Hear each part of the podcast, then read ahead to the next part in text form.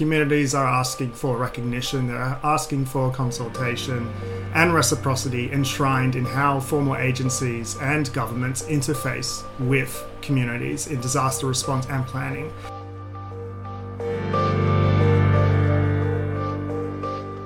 We really know that the one size fits all, when someone's dispensed to deal with an issue, it's not necessarily going to fit every community that is within that area, and definitely not on a state or nation-wide basis.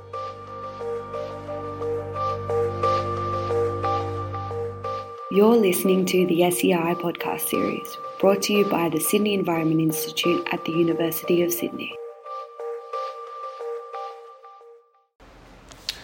Good evening, everyone, and thanks for joining us tonight um, for this event on preparing for the unpredictable, which focuses on the role of spontaneous and volunteer community organizing and reducing risk in the midst of climate disasters.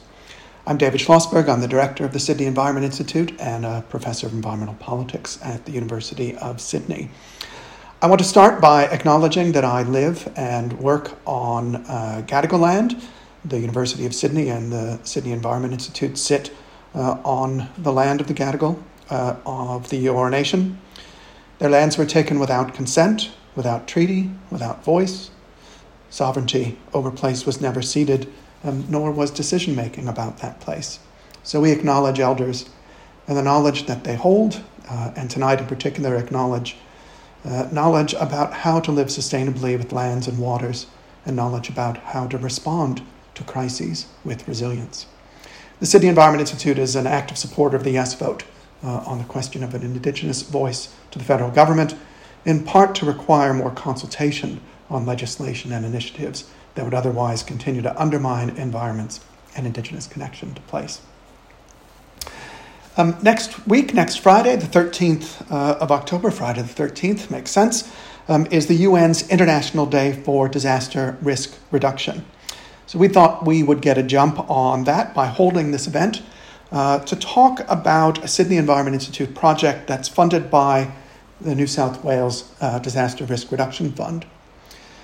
So the first headline I read this morning uh, in The Guardian was Victorian bushfire warnings downgraded, replaced by flood warnings and water rescue. Two of the past four days um, have been heat records in Sydney um, both over 35 degrees, over 37 uh, in Penrith. We've already had multiple bushfires in New South Wales and Victoria, uh, including home losses on the south coast last night. Every time it rains, there's now potential for flash flooding. Every time it heats up, there's potential for fire and the health impacts on those who can't afford air conditioning. And anxiety about those climate changing fossil fueled events is everywhere. So, one of the things that we've discussed at the Sydney Environment Institute is the shift from a focus on single events, single shock events, and then that usual recovery and response cycle, right? You have a disaster, there's a response, there's some kind of recovery, some kind of reconstruction, and then more disaster preparedness, hopefully, and some resilience development, disaster risk reduction um, before the next disaster hits but we don't really have that anymore. We don't really have that luxury anymore because we go from major event to major event in the span of a day or a week. And then we have often overlapping and converging major events like the fires and flooding this morning. Or, as we had in the Northern Rivers, we have a thousand year flood followed two weeks later by a hundred year flood um, in the middle of a pandemic. We don't have an event and then recovery and then preparation and event we have converging crises. We have constant turbulence. Um, we have this sense and experience of constantly being unsettled. So, in the midst of that experience of turbulence, in the midst of the events we've heard so much about um, here in Australia, one of the constants and one of the positives has been the way that communities have responded neighbors helping neighbors, groups coming together um, to organize, sometimes spontaneously, sometimes as part of some previous preparation, to be both first responders and long-time aids to recovery. Right? People in tinnies rescuing people from their roofs, people running into burning forests to save animals, groups of neighbors going house to house to help clean after disasters. Communities have become out of necessity, their own disaster response and continue to plan to be their own disaster risk reduction in the future. And that's what we want to talk about tonight.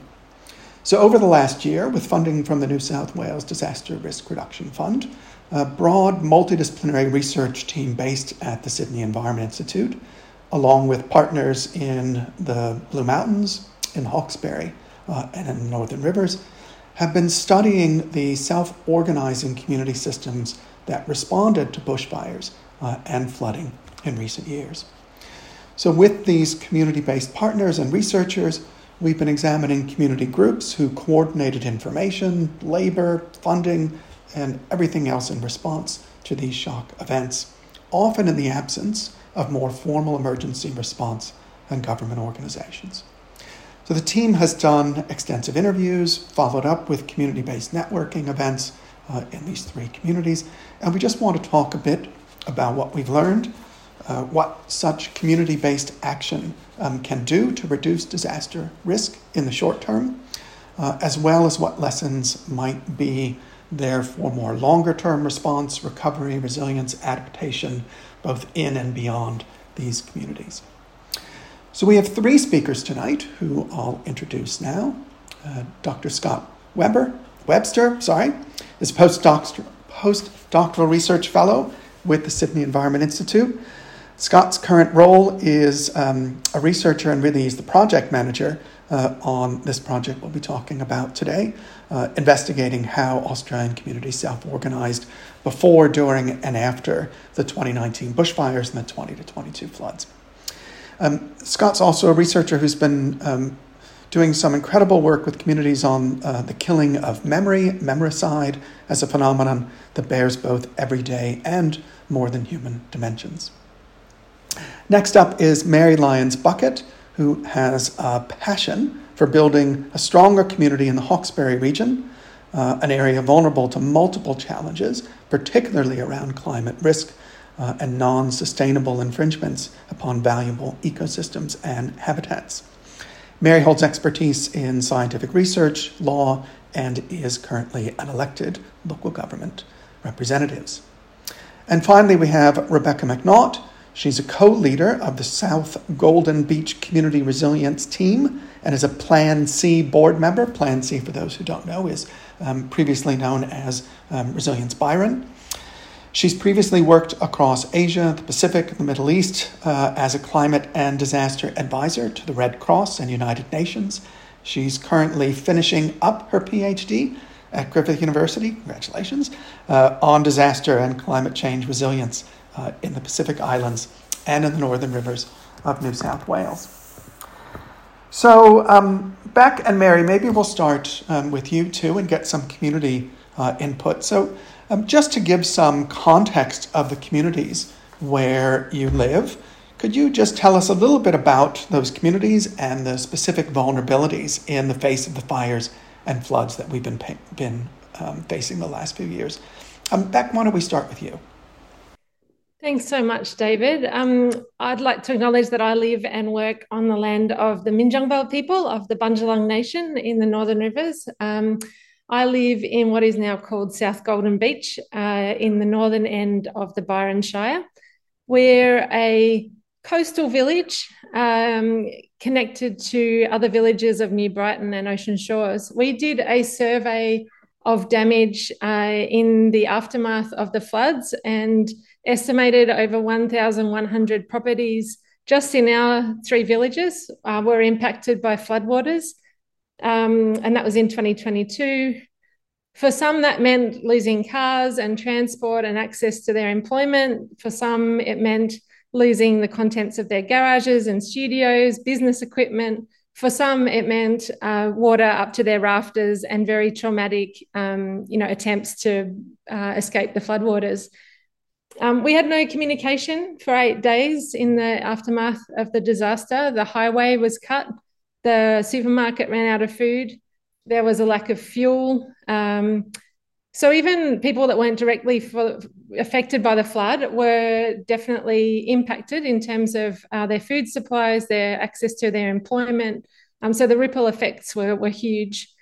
Um, what we really saw, I guess, in our community was the fact that uh, it was often people who had existing underlying vulnerabilities um, that often fell through the cracks. So it might have been elderly people who um, whose usual home care support services um, ceased to exist. Uh, in some cases, for a couple of months after the disasters, um, because their support service people were also flood affected in uh, nearby, you know, Murwillumbah and and other cases, other places we had people undergoing cancer treatment, people on dependent on pain medication who had their treatments disrupted, uh, people caring for people with disabilities um, who couldn't leave their high needs um, children to visit recovery centres.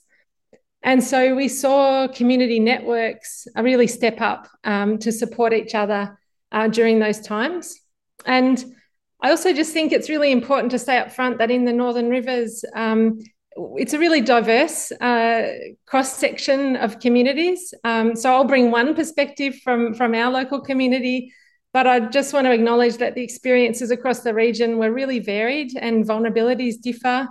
Um, socioeconomic indicators differ, geographies differ. So, um, you know, we often talk about the floods, but uh, there were people cut off for six weeks by landslides. Uh, we saw landslides that were hundreds of meters wide uh, engulf entire houses. Uh, we saw areas of Lismore, Wood, Woodburn. Um, they were like war, war zones um, after not one but two floods, as you mentioned, David. Um, so even well-prepared businesses, houses that were usually outside the flood areas, um, even in our local community, people who had never been flooded before were flooded. So I think the magnitude and scale took a lot of people by surprise. Um, a lot of people think of the Byron area as uh, an area of, you know, influencers and, and movie stars, but it actually holds um, the highest rate of homelessness outside um, Sydney. And um, as you were mentioning, David, the, the, we've experienced a huge amount of compounding disaster impacts in, in recent years. So uh, there was 2017 floods um, at the tail end of Cyclone Debbie. Um, we had bushfires in 2019 in the hinterland. Uh, COVID decimated the arts, tourism, hospitality industry. Um, and then everyone decided they wanted to move to rural areas. So house prices and rents grew exponentially. So there was already a housing crisis before um, the floods. And then the housing stock was really um, impacted further. So I think this question around how we collectively live in and support each other and design support services within the context of um, compounding events is um, a really important question. Thanks, Beck. Yeah, I mean, just visiting there last week, seeing that combination of um, the impacts, but um, resilience is the wrong word, but just the strength, really, uh, of people coming back um, was pretty amazing. Mary, uh, what about the Hawkesbury? Thanks, David. And well, to start with, much like Beck, quite quite a few similarities, but also the same thing within our area, quite a diversity of experience and impact. Uh, that was, um, you know, uh, undertaken by people. Uh, firstly, just to acknowledge our traditional custodians of the lands within the Hawkesbury are the Darug and Darkinjung young people, and I pay my respects to them. Uh, the Hawkesbury area is sometimes people don't understand actually where it is. So I'll just set the context for a minute because it isn't the area of the Hawkesbury River that actually enters the sea, which is up the other end down near Brooklyn. It's centred around the townships of Windsor and Richmond and it goes up into, um, we have over 70% national park here, which is of course part of our contributing factor to bushfire. Uh, that includes the Blue Mountains National Park, uh, the Cattai National Park, the Wollemi Park, etc etc. And so it goes up into the mountains, and we join the Blue Mountains uh, up in that mountainous area. So we have a lot of shared experiences with them, just as we have a boundary, and we have people who, of course, operate within both sides. Uh, we have uh, multiple river systems here. So we've got the Hawkesbury Nepean, uh, the Macdonald River, the Grose River, and the Colo River. And so that, of course, increases our vulnerability to flooding and our very vulnerable infrastructure connected with that river, which is the river crossings that can be bridges, or in fact, we have three ferries operating across, which is the transport for people from one side to the other. Uh, we've got a very vast geographical area, uh, but quite a small population. So much of it is bushland, and much of the population is centred in the urban areas within those urban areas, of course, we've got a lot of change unfolding on the periphery of that, and that's also a contributing factor to new sort of patterns in flooding because we haven't actu- hadn't actually had a big flood here since 1992, and within that time period, there's been a lot of land clearing and a lot of pasture land on our in our adjoining areas, which is now hard surfacing. So, of course, that's made us more vulnerable to a lot more runoff and water, you know, accumulating in that area and impacting uh, many people who have lived along the river for a long time actually said in the floods that they saw flood behaviour they had never seen before.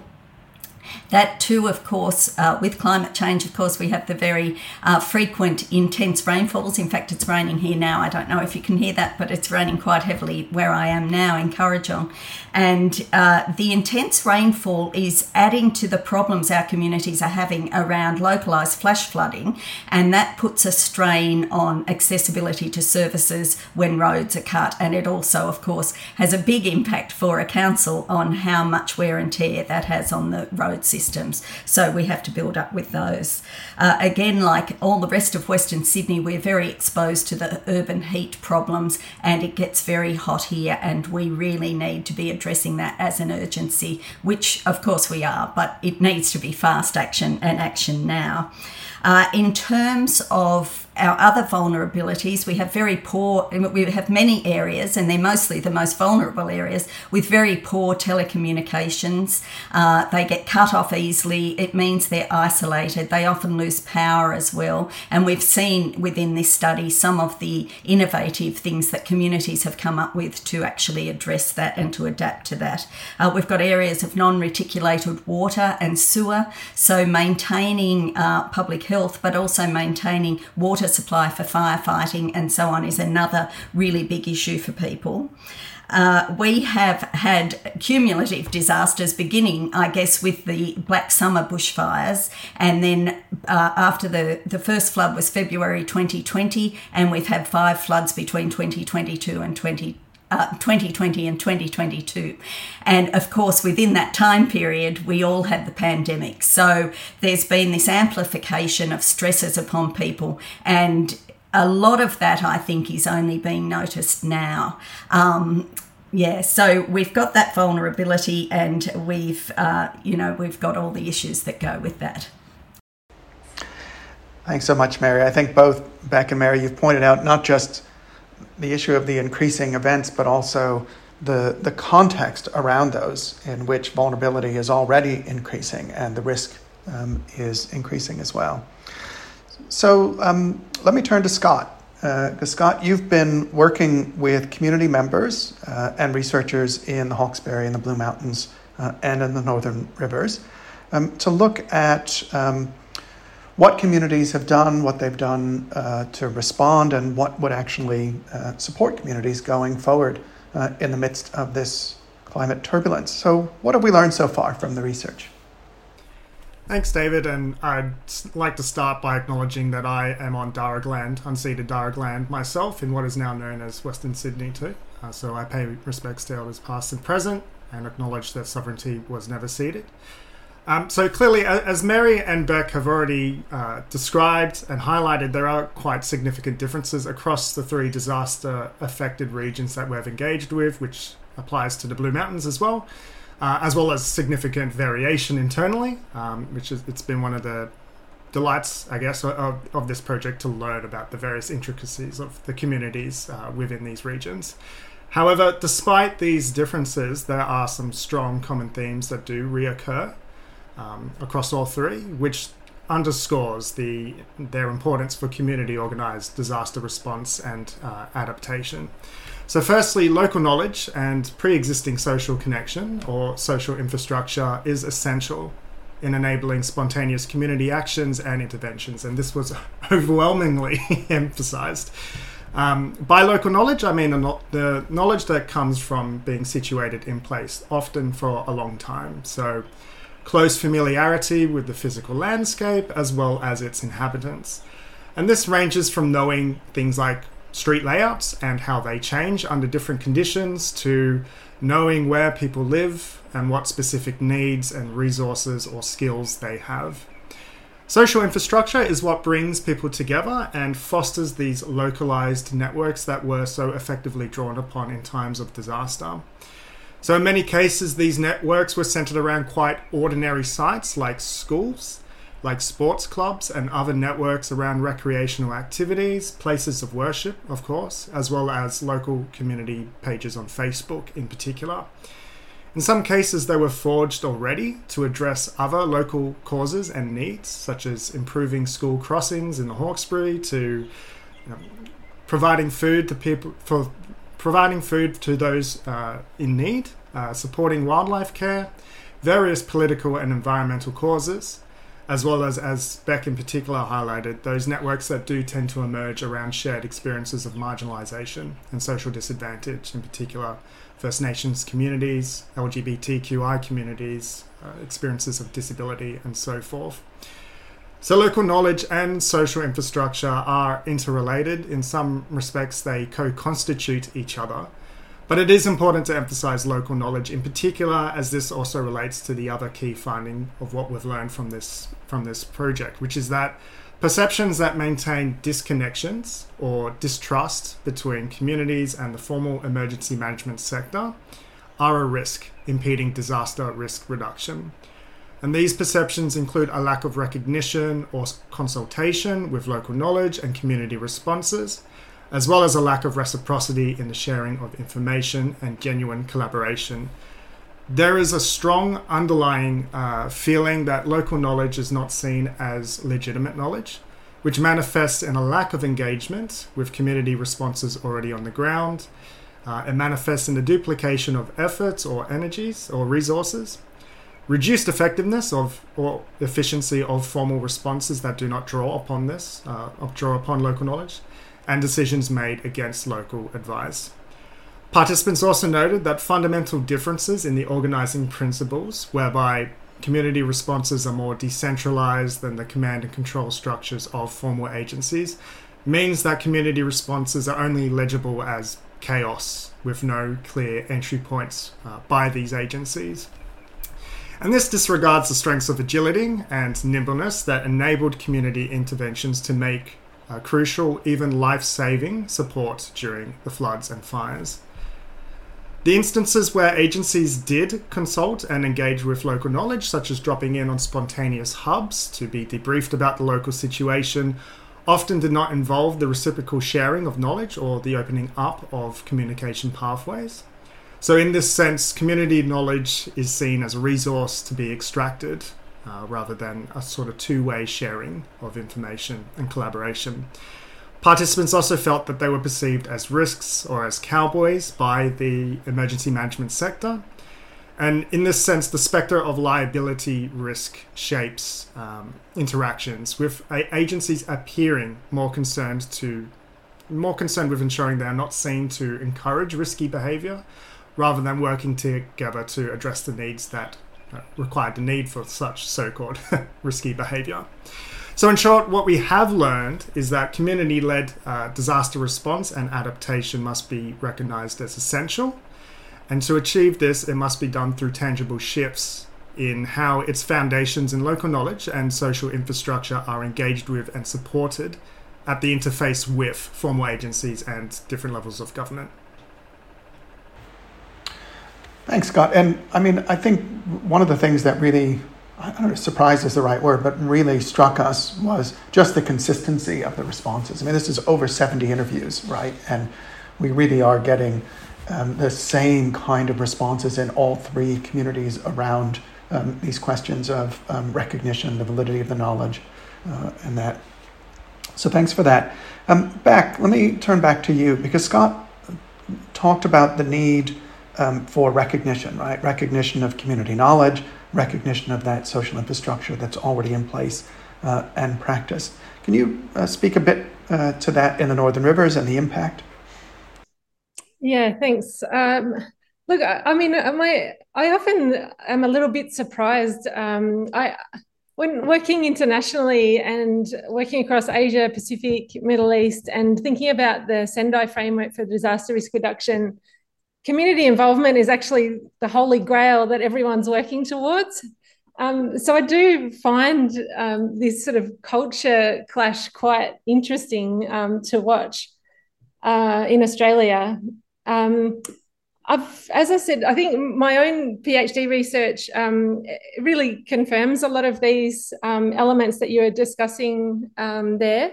And I think I, often go back to the example of, um, you know, the, the differences in approaches and the value add of the formal and the informal I, I, is evidenced in communities and emergency services having um, different definitions of the same um, terms. So when you think about welfare checks, for example, um, for emergency services, a welfare check is um, takes place to ascertain whether someone is um, dead or alive. They need hospitalisation. They need immediate rescuing. They need immediate, you know, support. Um, a welfare check in the eyes of a connected community is whether your neighbour needs a casserole, um, whether your friend down the street needs their kids looking after so they can get to the recovery centre or whether an elderly resident who you know is quite ill needs assistance in wiping their precious china clean. Government is never going to provide those sorts of things. Um, and and one service doesn't negate the other. And and i think it's really important to look at what the value adds are and the roles are of different entities in this space. Um, i think the you were talking about information in community responses, I think it's really valuable. So, in order to have needs based recovery initiatives rather than cookie cutter approaches, um, you know, the, the needs are so different between different communities and valuing and connecting with local knowledge and systems has a really detrimental impact. Um, and we saw that, you know, in the flood response and recovery that you know, there were there were recovery decisions being made in Sydney, eight hours away, without local representatives at the table. And so I think this two-way information flow is really important, and how information is shared with communities is really important. So, you know, we've seen the scaling back of the Resilient Homes initiative has been incredibly re-traumatizing for people in this area. Um, but we also know that people receive information in different ways about recovery. And so I think a lot of assumptions are, are made about, you know, well, just jump online and, and access this grant application. Well, you know, if, if I'm 86 year old and I'm on my own and I have no family support, who's who, how, how are they going to do that? Um, so I think we, that that two way information flow is is very important and how structures are created or how forums are created to link, I guess, that, that information to um, the formal responses is, is really important to, to consider into the future. Mary, what about from the Hawkesbury? This question of recognition of local knowledge, that local knowledge that's held, and where that goes or doesn't go. It's a great question. Of course, you can't, you just can't surpass local knowledge for assisting in so many of these areas. But um, first of all, I'd just like to say that I, I, gather all of us, and certainly myself, have the greatest respect and appreciation for what our emergency services do uh, within our community. Of course, these are our neighbours and our peers, and they're mostly volunteer. And it's not. I, I think it's very sad that some issues have uh, emerged where those people have felt targeted by people who were dissatisfied with perhaps the command coming from, as Beck said, a long way away and somebody saying, and I think I just wanted to make that clear that we really appreciate that. And the same goes for the formalised responses that come out of state agencies and so on. We know that people are always doing their best, but the unfortunate thing that if those things don't intersect, to capture the knowledge that local people may be able to say, we really know that the one size fits all. When someone's dispensed to deal with an issue, it's not necessarily going to fit every community that is within that area, and definitely not on a state or nationwide basis. So I think that the dialogue needs to continue the I think respecting local people and really letting them know, look, we really value what you can tell us about how we can do things better. Uh, you can't beat that, particularly, I think, around flooding, because we've got, you know, generations of people who've lived on the Hawkesbury River and have seen things, and they can tell you the tiniest detail that could actually make such a huge difference. But until we have a mechanism to capture that, uh, there seems to be some sort of um, perception that that threatens the uh, autonomy or the control of these formalised systems, and we wouldn't want to see that. Uh, they don't want to see that. But I, I think rather than running in silos alongside each other, we can get some sort of intersection of all of that. So the knowledge is in there and it can be channeled into where it needs to go to give a better result. Yeah, no, I think that's a really good point about emergency services. And, and we didn't engage um, in this project with doing interviews with emergency services, but we did in a prior project and um, brought together people from a variety of first responders and agencies. And um, the, the, responses were almost the same as we're getting here in communities, right? Um, it, where folks told us, well, this is the first time we've actually been debriefed as a group. No one's done this before. And so that knowledge that they held after responding to a flood event was not being taken up um, further. So they felt the same way that the community members did in terms of um, not having that important knowledge uh, of the everyday response uh, incorporated later on in risk reduction. Um, but Scott, um, let's try and turn this into a more positive, right? So, when, what are communities looking for? What are people suggesting? Um, what is this knowledge suggesting? Um, uh, you know, just in terms of, of what folks who have experienced and continue to experience this kind of turbulence, what do they want um, from government? What do they want from formal emergency response agencies? Thanks, David. And I'll also echo what Mary was just saying about the, the formal emergency management services and so forth. Um, as I mentioned before, communities are asking for recognition, they're asking for consultation and reciprocity enshrined in how formal agencies and governments interface with communities in disaster response and planning. And I think it's important to labour that point because despite a lot of the critiques, the degrees of critiques that we did hear from our participants on the performance of formal emergency management services and so forth, very few responded in terms of solutions or suggestions with saying they should not be involved at all. Most of the solutions are envisioning working together um, drawing upon the strengths of communities, uh, which is recognized as something that they can do in which uh, government and uh, um, formal emergency management services cannot necessarily do. Um, so it's important to labor that point, I think. And so this could include decision making that meaningfully integrates community voices, as well as collaborative and streamlined communication pathways. And we've had suggestions about how that could be between formal agencies and community based wardens or street coordinators or even those who fulfilled spontaneous liaison roles in the past. And we had quite a few of those. Um, there is a desire for relationship building, uh, and that is echoed in critiques of short term contracts for particularly recovery officers, but other personnel in these disaster affected regions, which are seen as an obstacle where you have to start over again and build relationships again. And yeah. Um, so, a desire for relationship building. In fact, what we have learned is that collaborations with formal agencies and governments that were positive and were seen as effective tended to be when community members had personal connections with who they worked with. Communities also want stronger support for preparation broadly, and notably, this includes supporting initiatives that either establish or strengthen the forms of social infrastructure and local knowledge that we've been mentioning. But this must be tailored to the specific needs and characters of different communities. So it really cannot be a one size fits all approach, which both Mary and Beck have already spoken to as well and it must be achieved in ways that are not obstructive to what makes community responses effective in the first place.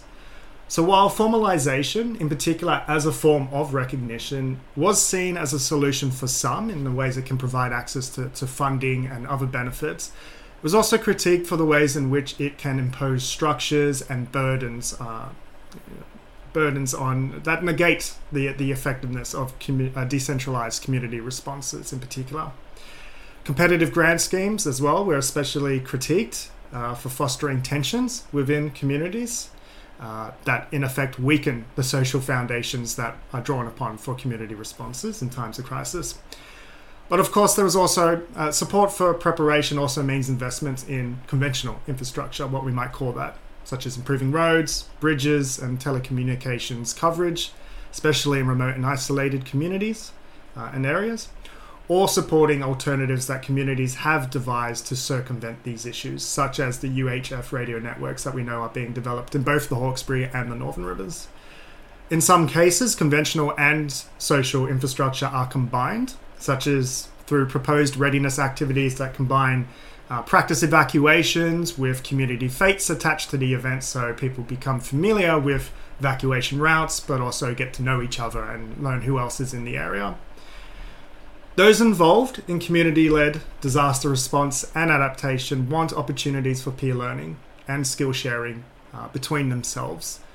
In many respects, the people involved in these efforts are overwhelmed and exhausted, and so there is a strong desire to prevent the duplication of efforts and energies. There's also hope to break down silos of knowledge, especially in communities that are quite geographically dispersed and to mitigate having to learn as you go by drawing upon the experiences of others. For example, on multiple occasions in the Hawkesbury, I was told by many people that they feel like pros now when it comes to their readiness strategies. Um, it was a point of pride, in fact. Um, and that knowledge is, is so valuable for other communities um, who should not have to go through almost half a dozen floods on top of a catastrophic fire season within a three year period just to reach that same level of preparedness. There is a distinct lack of enthusiasm for conventional workshops as well as generalized toolkits or models. Both of these are quite typical outputs for government funded research projects like this one. Um, so, our workshops were reconceived to be small scale versions of these types of peer learning gatherings, and there's certainly further interest expressed in expanding that to regional and even cross regional scopes. Meanwhile, our toolkit will be a series of vignettes that capture the experiences and challenges of various community organized actions, so others do not have to learn as they go as much if they find themselves in having to undertake similar actions in future disasters. So, the importance of community engaged research in particular is highlighted here, particularly in the way in which we have worked with our community partners and our community fellows like Mary to reconceive these outputs uh, to suit this feedback. And just as an aside, uh, one thing it would be remiss not to mention that climate change certainly was on the minds of a lot of our participants too. So when we asked what can governments do uh, to support them, action on climate change was a fairly common response as well. Yeah, crucial point. Um, and I also really appreciated community members not wanting to do another workshop or have another toolkit. They wanted fetes and festivals uh, and just ways of sharing knowledge in different ways, which is really amazing. Um, Mary, uh, you have an interesting position because you've been working with us on the research, but at the same time, obviously, you sit um, in local government uh, as well. Um, so maybe you can sort of talk about what you would hope to see more of from local government uh, in terms of how they can sit in between communities uh, and some of these more formal agencies. Yes, uh, that's a really good question because, of course, local government does sit closest to the people in what it delivers. Uh, everyday needs of the people are met by local government, and as Scott said, the uh, you know the cumulative um, disasters have in fact given us a good opportunity to improve so much around how local government reacts. If something was learned from each experience and that made it easier for the next time to deliver something uh, better, that's in terms of an operational sense. So for a council to deliver services and so on, that was very beneficial if there can be an upside to it. But of course, what local government is going to have to do is it will have to transition away from where there's been a heavily uh, enforced grant uh, program of providing money for people to go out and do outreach and so on. And that's just not financially sustainable for governments to keep going all the time. So we, we will have to put in uh, other systems around that. So, what I would like to see is I would like to see a, a really um, genuine, authentic uh, conversation with our community members. So we know what they say they'd like to do. I'd like to see local government trust in them to have autonomy over the projects and the initiatives that they come up with, not to then go and place a whole lot of rules around them that make it more difficult for them to actually achieve what they have seen as their vision of achieving. So I think having the trust in the community to come up with an idea and then assisting them, supporting them either financially or just with some staff or, or in some way, to assisting them to actually achieve what they think will strengthen their community without necessarily interfering. So I think you can have a, a role in that support, but not necessarily taking over. And as, as you say, people are so tired of the same old, same old things happening where they go along, they hear the same information, they see the same presentations. Now they want to be able to put out what they've come up with from their community in where they see they can make their improvements. And that's a really important thing to be listened to. And that's what we have to capture and that's what we have to support. Fantastic. And Beck, a view from uh, the Northern Rivers on some sort of examples of, uh, of these kinds of partnerships or? Yeah, so I'm, I'm going to put my Plan C hat on now. Um, the Plan C has been rolling out a community carer and responder program funded by the New South Wales Government, um, Healthy North Coast, and the Northern Rivers Community Foundation. Um, we've taken more than 230 people across um, six local government areas on a journey, um, including three days of content related training, um, followed by first aid and psychological first aid training. Um, they've uh, been offered mentoring, linking with a broader network of people who have also um, undertaken the training. They're offered additional workshops, community events, um, field visits to deepen understanding on topics that they're interested in.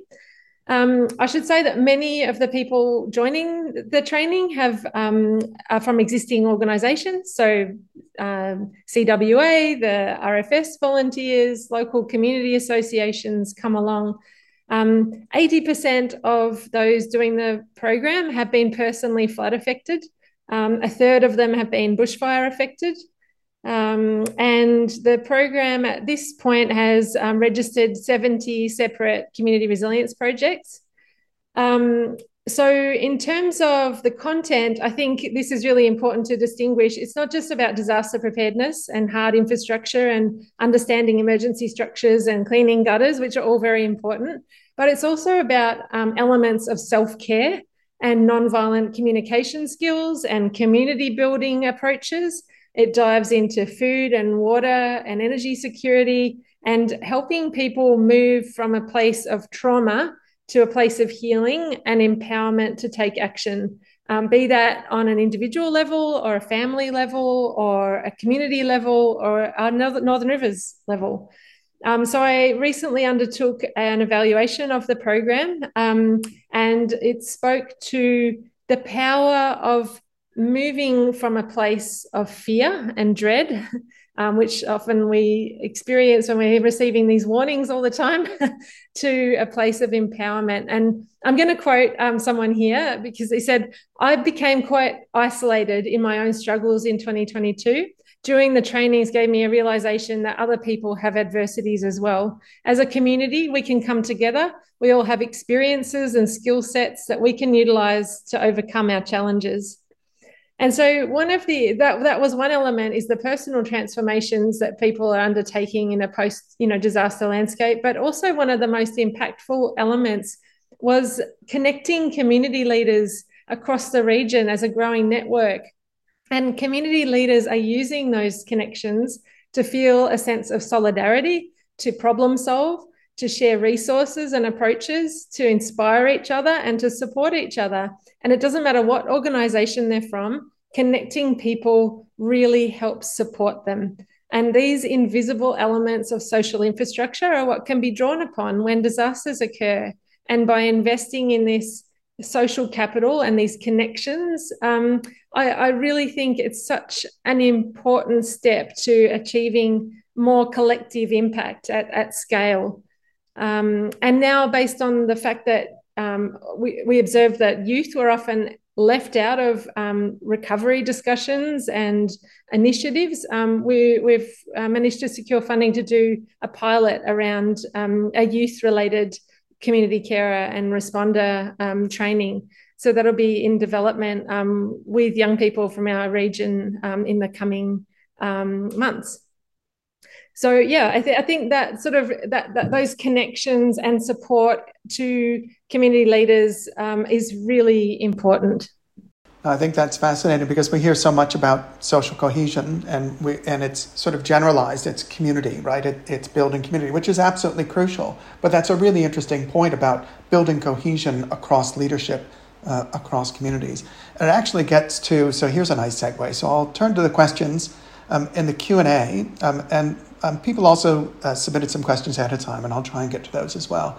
But I think Mel Taylor's question fits really well to follow up on what you were talking about, Beck. Um, and I'll just read it out. The New South Wales Flood Inquiry suggested the concept of community first responders, different to the official EM volunteers. Do the panelists have some thoughts about how this could be implemented without disenfranchising the official volunteers or overburdening communities?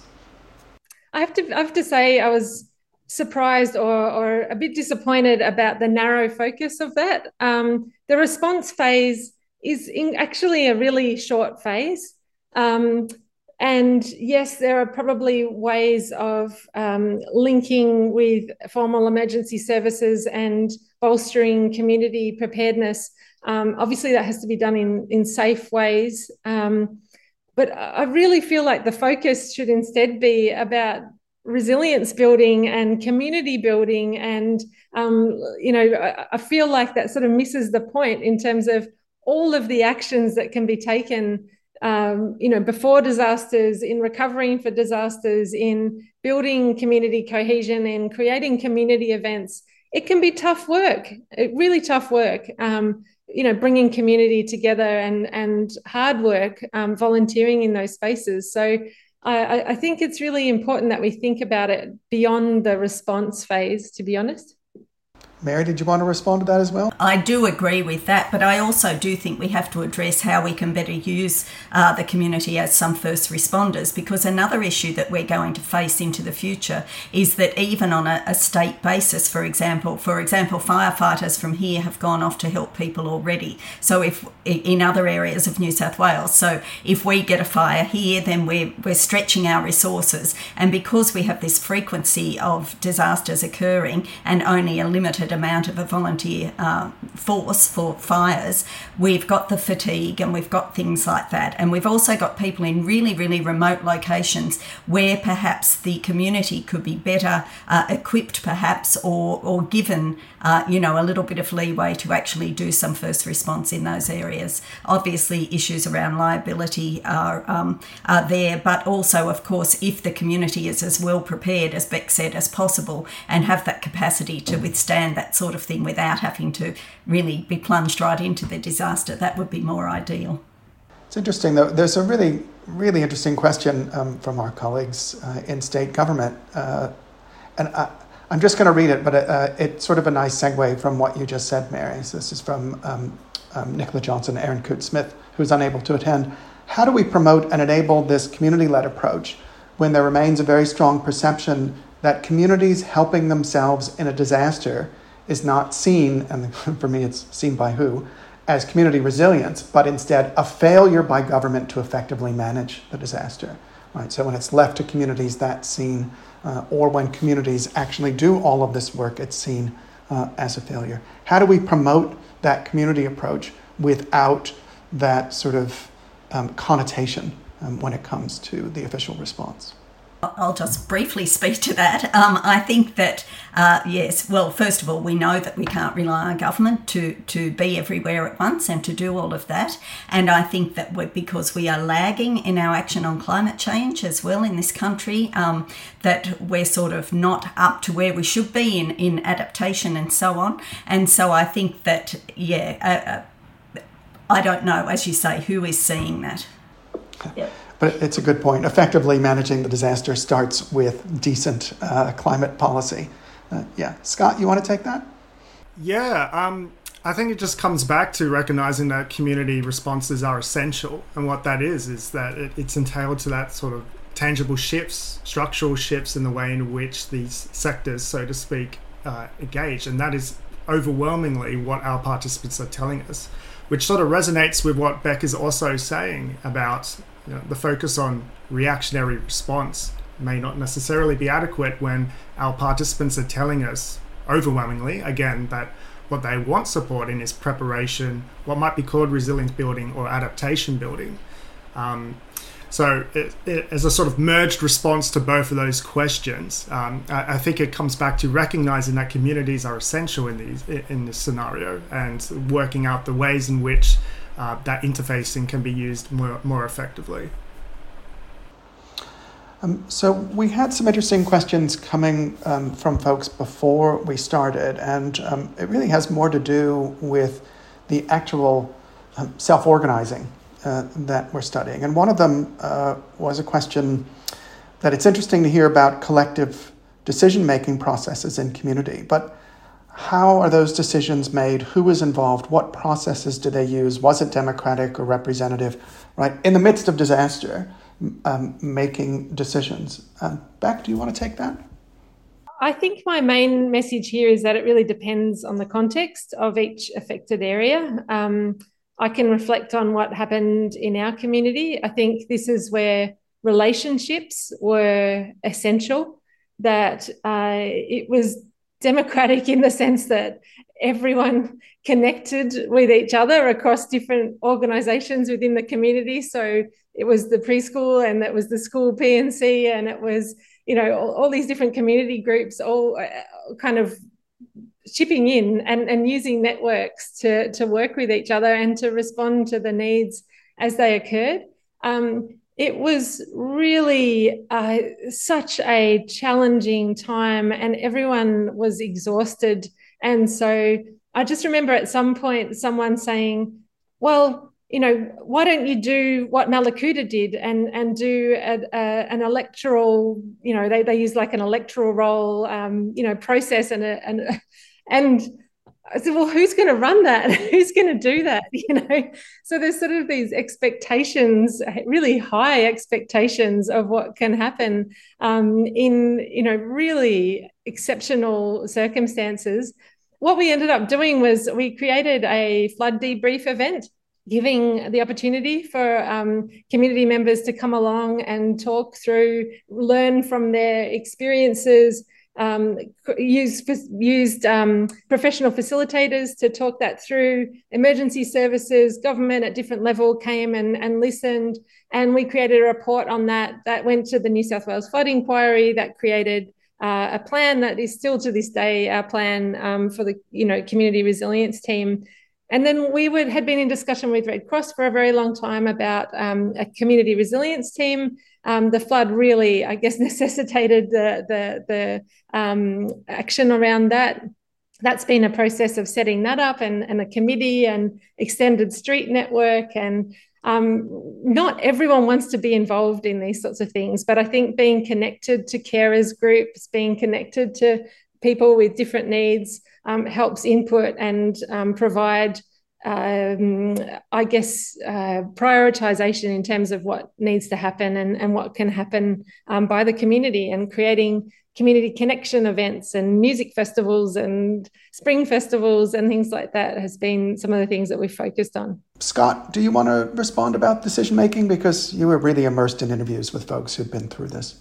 Yeah, there's a lot to respond to in that question, but I am going to focus more on what we have learned about who finds themselves in positions to make those decisions. Because what we have learned across the board, and there is variation, of course, but um, it tends to be people who have existing roles within communities, who have existing skills, who have existing connections to so to uh, broad aspects of society, the local societies and communities that end up being in these positions.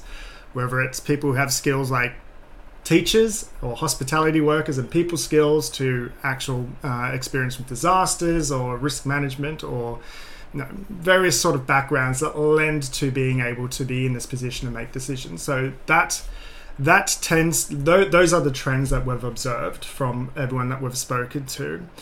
Uh, and of course, in many respects, sometimes authority in that respect is not neutral. It does tend to lean towards particularly gendered uh, directions, but also respect for you know um, different backgrounds and how they lend particular forms of authority to. Communities are not void from those uh, sort of pitfalls. Uh, and the other thing I'll respond to that question is uh, uh it was towards the end of the question, it's more speaking to do these things like representative uh, and inclusivity matter when you know the stakes are in the middle of a disaster. And what we've experienced is a bit of a mixed bag there, and what people have told us. Some people have mentioned how, for example, their marginalized identities didn't matter when they were trying to help people, and a lot of these sort of conflicts and tensions just evaporated or disappeared for a moment in time when responding to disasters. Whereas others have certainly spoken to the opposite experience there, and in fact, it has inhibited and prevented actions that were quite urgent and have been quite traumatic. So, again, it, it's an uneven there. Obviously, the experiences of some that felt that their, for example, their queerness disappeared in the moment of trying to help people and people didn't see them as a queer person, it didn't matter. That's something to be valued and respected, but also the counterpoint, the powerful counterpoints to that and how that matters for decision making that's inclusive and mindful of the particular specific needs of different communities and identities is also needs to be respected and observed. So very much a variation there. Really crucial stuff coming from uh, the folks that were interviewed. Really appreciate that. Um, we've got two minutes left, but I want to ask folks uh, maybe just a quick response from somebody because I think the question that Mel Taylor's put in the Q and A is crucial, and this is the question we get from our state um, funders as well. What about other communities? What about the communities who haven't yet experienced uh, a flood or a fire? How do we get them on the front foot, right? How do we think about disaster risk reduction? Well, our toolkit that we've imagined as vignettes that are meant to be engaging and capturing these experiences is one way in which uh, to capture attention and to seed ideas for, hey, I can do that in a time of disaster whilst also alerting to the very likely challenges that they may face in taking on seemingly simple actions like using Facebook to organize at a time of disaster or other things, is one way to approach that to sort of shift that attention. And that's nice because we, we will say the answer to that will be in our final report, um, where yeah. we will talk about ways of, uh, of spreading the word of. Um, of bringing some of the learnings that we've had that community members have had um, in these communities to, um, well, just out there much more broadly. So, yes, people aren't starting from scratch, so they can learn from the experience of others. Um, and other communities and other community organizations, not just the emergency management agencies. Um, so, thanks everyone. Thanks to Mary, to Beck, to Scott.